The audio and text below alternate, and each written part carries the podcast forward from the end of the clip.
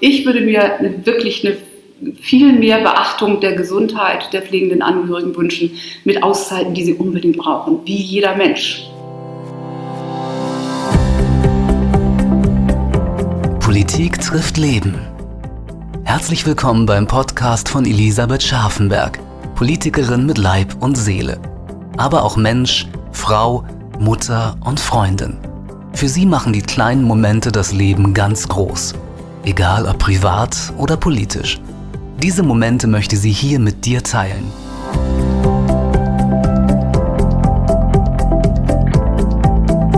Pflegende Angehörige kümmern sich um das schwerbehinderte Kind, um den Partner, der einen Schlaganfall erlitten hat, oder um die pflegebedürftigen oder dementen Eltern.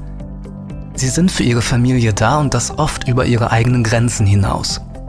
Diese Form der Pflege kennt keinen Feierabend, fast keinen Urlaub und nur seltene Auszeiten, die aufwendig organisiert werden müssen.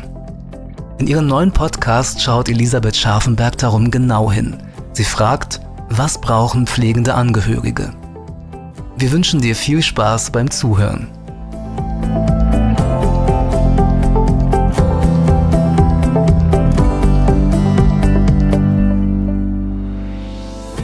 Pflegende Angehörige sind der größte Pflegedienst dieser Nation. Pflegende Angehörige sind eine entscheidende Stütze in der Gesellschaft. Wenn sie nicht bereit wären, für ihre Familie da zu sein, niemand könnte das auffangen. Es herrscht Fachkräftemangel in der Pflege. Die Betreuung rund um die Uhr wäre unbezahlbar. Man muss sich einmal vor Augen führen, von 2,6 Millionen Pflegebedürftigen werden über 70% zu Hause versorgt. Über 1 Million Menschen werden ausschließlich von ihrer Familie gepflegt, über 600.000 von der Familie und ambulanten Diensten. Und die Zahlen steigen. Wenn pflegende Angehörige für die von ihnen aufgewendeten Stunden einen Mindestlohn erhielten, verdienten sie zusammen rund 37 Milliarden Euro im Jahr. So eine Hochrechnung des AOK-Bundesverbandes. Fest steht also, ohne pflegende Angehörige würde unser Pflegesystem zusammenbrechen. Gleichzeitig erfahren sie noch zu wenig Unterstützung durch die Gesellschaft und durch die Politik. Welchen Belastungen sind pflegende Angehörige ausgesetzt? Wie sollte Unterstützung für sie konkret aussehen? Darüber habe ich bei meinem letzten Fachgespräch im Juli in Berlin mit meinen Gästen diskutiert. Schwere Frage, ne? Also schwere Frage ist das natürlich, weil pflegende Angehörige, wer sind das überhaupt? Das ist ja die erste Frage, die sich stellt. Und das ist eine Vielfalt, genauso vielfältig wie die allgemeine Bevölkerung.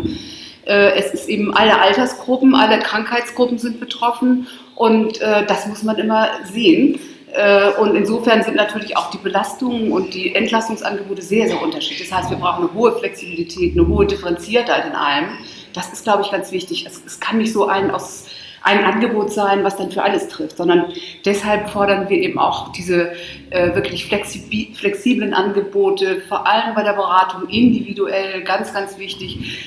Natürlich gibt es eine allgemeine Information, die wichtig ist für alle, aber letztlich ist in der Beratung eben die individuelle Beratung, und ich denke, das ist ja auch eine Forderung der Grünen, das Case Management, dass es wirklich nicht nur auch eine Beratung ist, sondern auch eine Begleitung, die auf die einzelnen Bedarfe zugeht, die, wie gesagt, durch die Vielfältigkeit der Situationen einfach total unterschiedlich ist.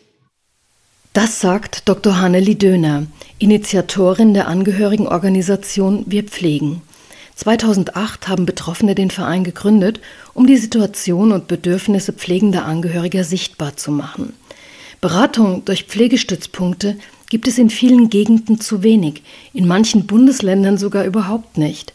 Pflegende Angehörige fühlen sich mit ihrer Situation alleingelassen, sehen sich Angeboten gegenüber, die völlig unübersichtlich sind, haben keine Muße, sich gründlich zu informieren. Eine unabhängige Beratung wäre hier wichtig. Jemand, der Pflegebedürftige und ihre Familien begleitet und ganz individuell berät, ihnen genau die Angebote zusammenstellt, die sie in ihrer Situation brauchen. Denn Pflegebedürftigkeit kann in ganz unterschiedlichen Familienkonstellationen entstehen. Hanneli Döner beschäftigt sich mit Fällen, an die man zunächst nicht denkt, mit Kindern und Jugendlichen, die Angehörige pflegen. Aber zu den jungen Pflegenden möchte ich nochmal sagen, das ist etwas, was wir aus dem Ausland gelernt haben. Das war vor kurzem in Deutschland überhaupt noch kein Thema. und ist im Augenblick auch noch ein sehr, sehr verstecktes Thema und eine versteckte Situation. Und da habe ich wirklich durch meine ausländischen Erfahrungen gelernt, einerseits, wie viel in manchen Ländern, da wo es Untersuchungen dazu gibt, wie viele es sind.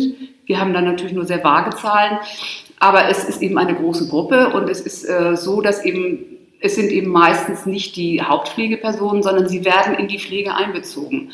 Also zum Beispiel nur ganz kurz mal eine Pflegesituation, wo die Mutter ihre eigene Mutter pflegt, aber sie auch noch ein bisschen berufstätig ist, dann kommt das Kind nach Hause und sofort Mutter weg zum Beruf und das Kind muss sich darum kümmern, dass um 15 Uhr die Großmutter ihre Tabletten einnimmt oder dass, wie wir es gerade an einem Beispiel gehört haben, von einer jungen Pflegenden, die erzählt hat, dass ihr Job war immer, die Oma ins Bett zu bringen.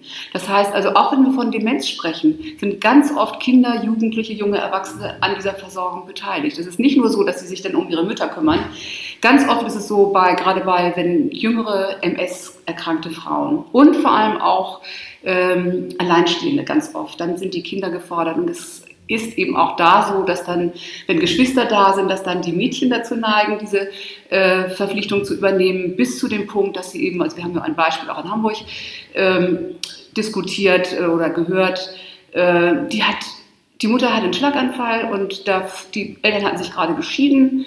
Der ältere Sohn hat das Haus verlassen und die Tochter war noch in der Schule, 17 Jahre alt, hat die Schule geschmissen. Und das Skandalöse an dieser Geschichte finde ich, dass der MDK natürlich begutachtet hat aber überhaupt nicht darauf geachtet, wer da die Pflege übernimmt.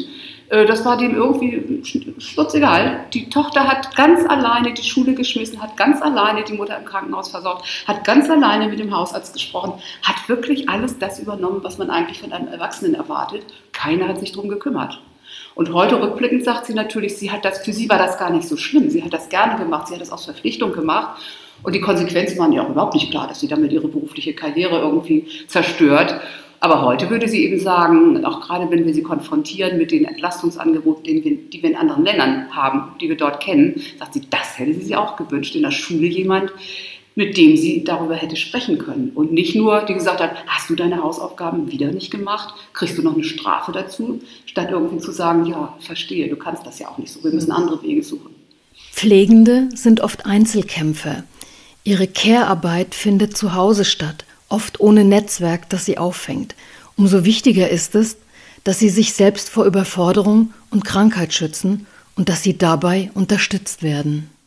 Ich würde gerne einen Punkt herausstellen, und zwar ist es das, dass sowohl die pflegenden Angehörigen als auch die Politik oder auch überhaupt die Gesellschaft immer vorrangig auf die Pflegebedürftigen guckt und die pflegenden Angehörigen ganz im Hintergrund stehen. Und man muss sich ja klar machen, wenn die pflegenden Angehörigen mit diesem Risiko, was sie haben, erkranken, eine Gesundheitsgefährdung haben, dann sind sie auch keine Hilfe mehr für die Pflegebedürftigen irgendwann. Und wir kennen durchaus Situationen, wo wir von einem Tod erfahren, wo das der pflegende Angehörige ist und nicht der Pflegebedürftige, weil die sich zum Teil so kaputt machen und sich keine Hilfe holen.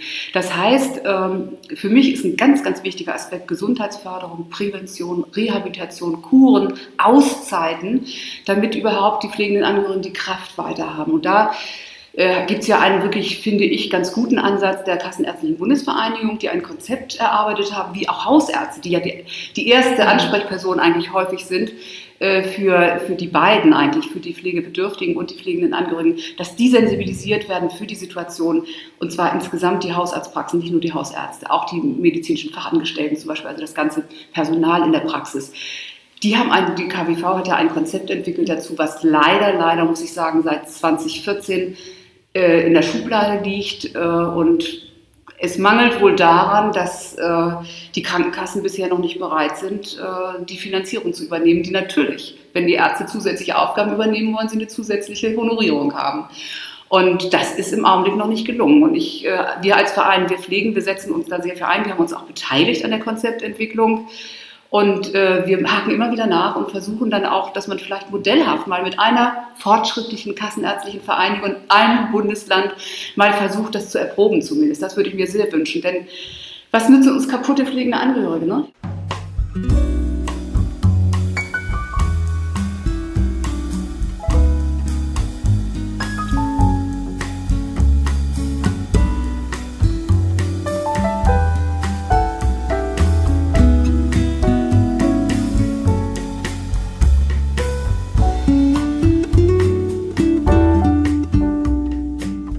Emotionale und physische Belastung führen pflegende Familienmitglieder oft an ihre Grenzen.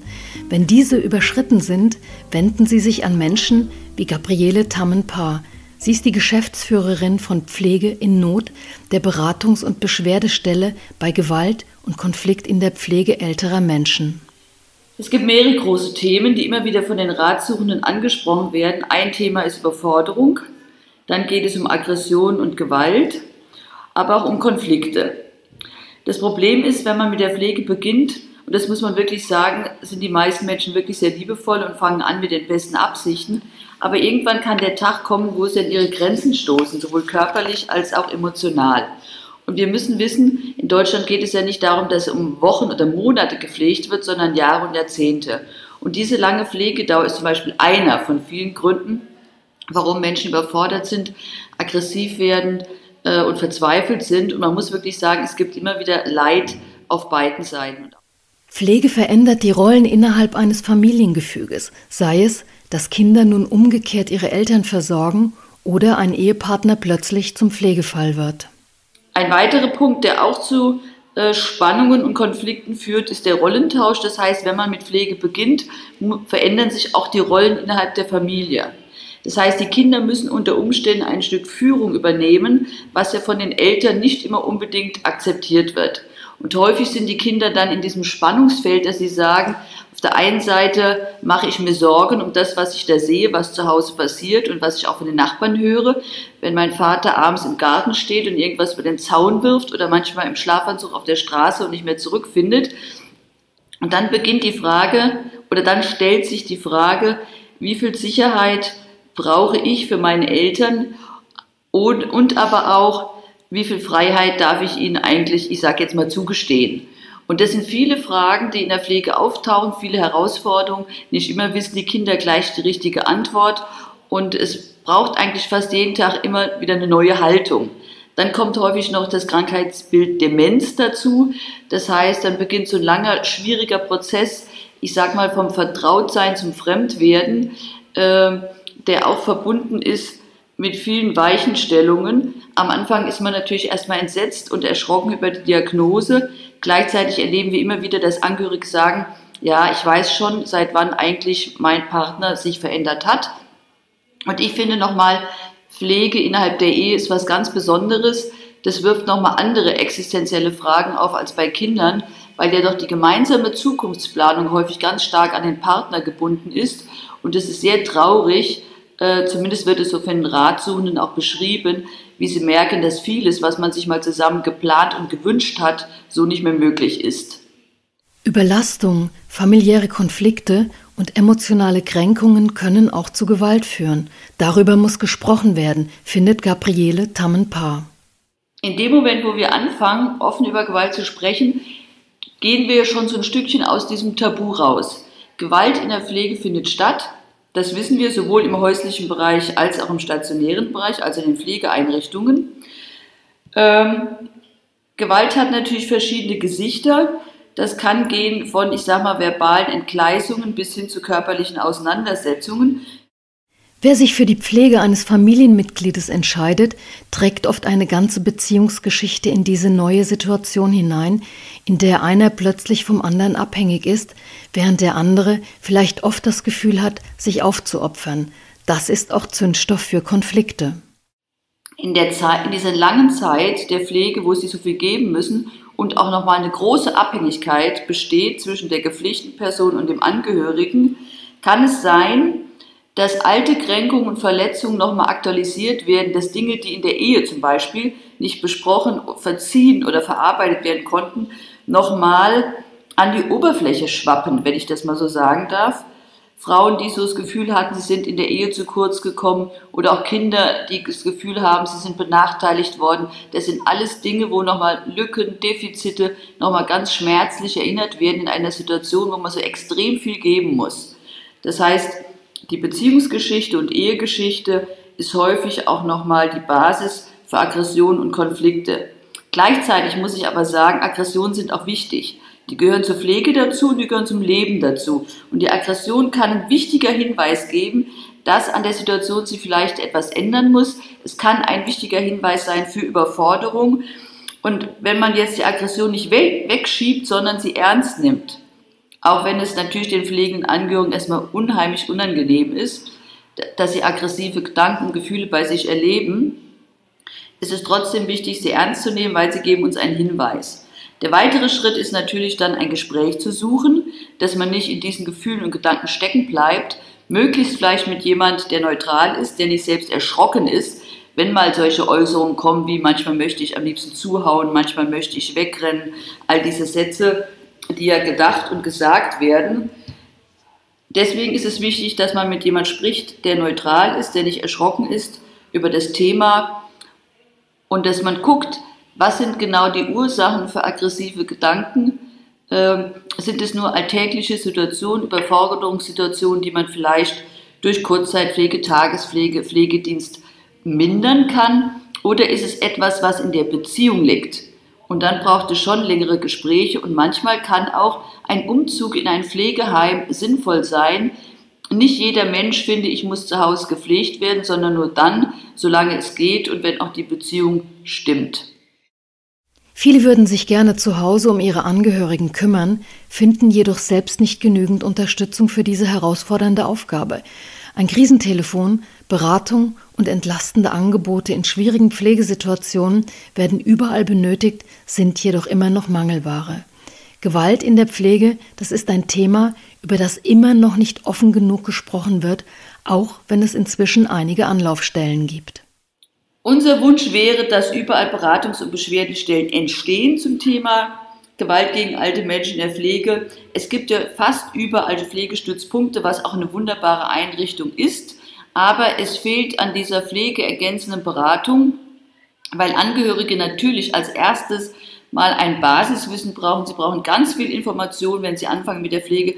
Was kann ich beantragen? Was gibt es für Leistungen? Wo bekomme ich Unterstützung? Wo gibt es ehrenamtliche Besuchsdienste? Das ist der eine Baustein.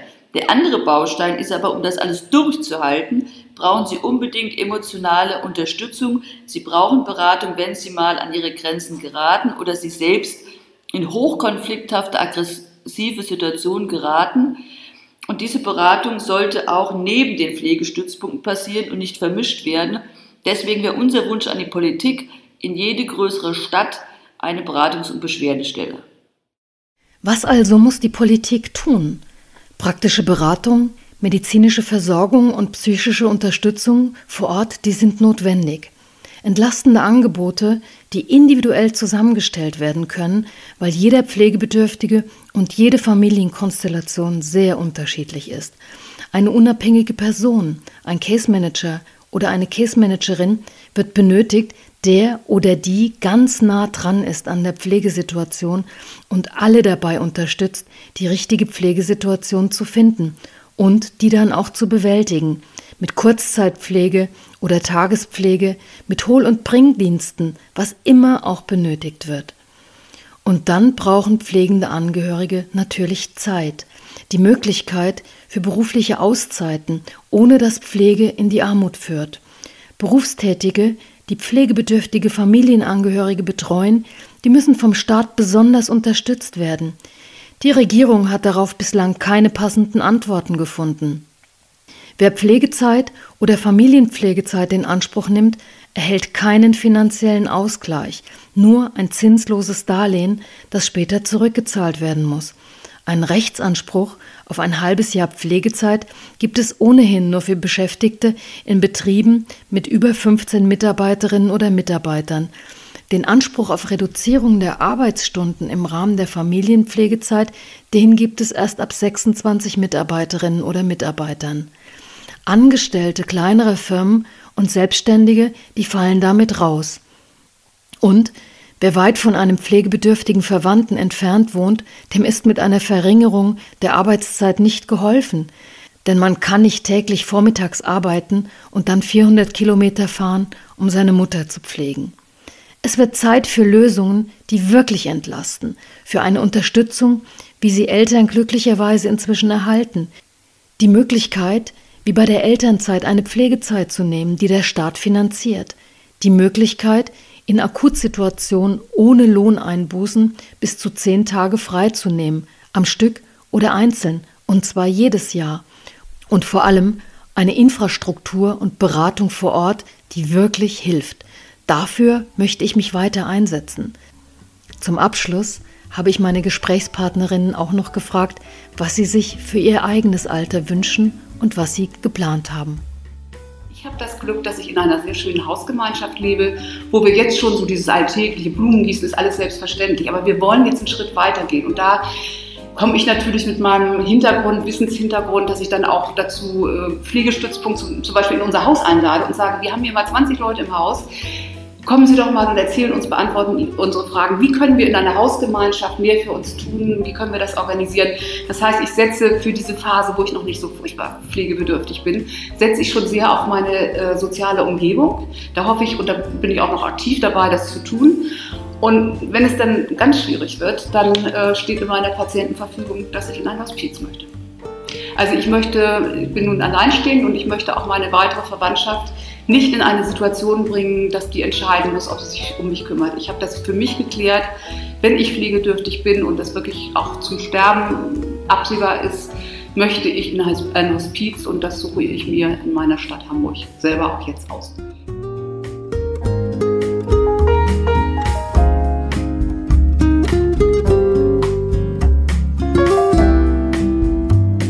Also ich glaube, mir geht es an der Stelle wie vielen anderen Menschen auch. Natürlich habe ich den Wunsch, mal zu Hause möglichst ohne Schmerzen und ohne Demenz alt zu werden und dort auch zu sterben. Wobei ich aber sagen muss, ich habe schon meinem Mann und meiner Tochter gesagt, ich will nur zu Hause bleiben, solange es für euch geht. Und ich glaube, dieser Halbsatz, solange es für euch geht, ist wichtig, weil wir ja immer wieder merken, dass viele Ehepaare oder auch Eltern zu Kindern sich mal gegenseitig versprochen haben, zu Hause alt werden zu dürfen. Und es ist doch mit sehr viel Leid verbunden, weil meistens kann es oder gelingt es nicht. Und wir merken dann immer wieder, dass Angehörige in der Beratung sehr darunter leiden, dass sie das Versprechen, was sie mal gegeben haben, nicht halten konnten. Also ich möchte, solange es geht, zu Hause bleiben und dort leben. Wenn ich aber merke, das ist nicht mehr möglich, habe ich inzwischen gar nichts mehr dagegen, in ein Pflegeheim umzuziehen. Ich habe auch schon mal gedacht, falls ich alleine sein sollte im Alter, stelle ich mir das ehrlich gesagt auch ein bisschen geselliger vor im Pflegeheim als alleine in der Wohnung zu Hause.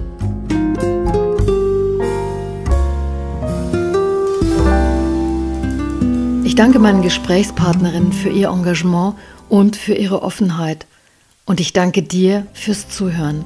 Bis zum nächsten Mal. Alles Liebe, Elisabeth.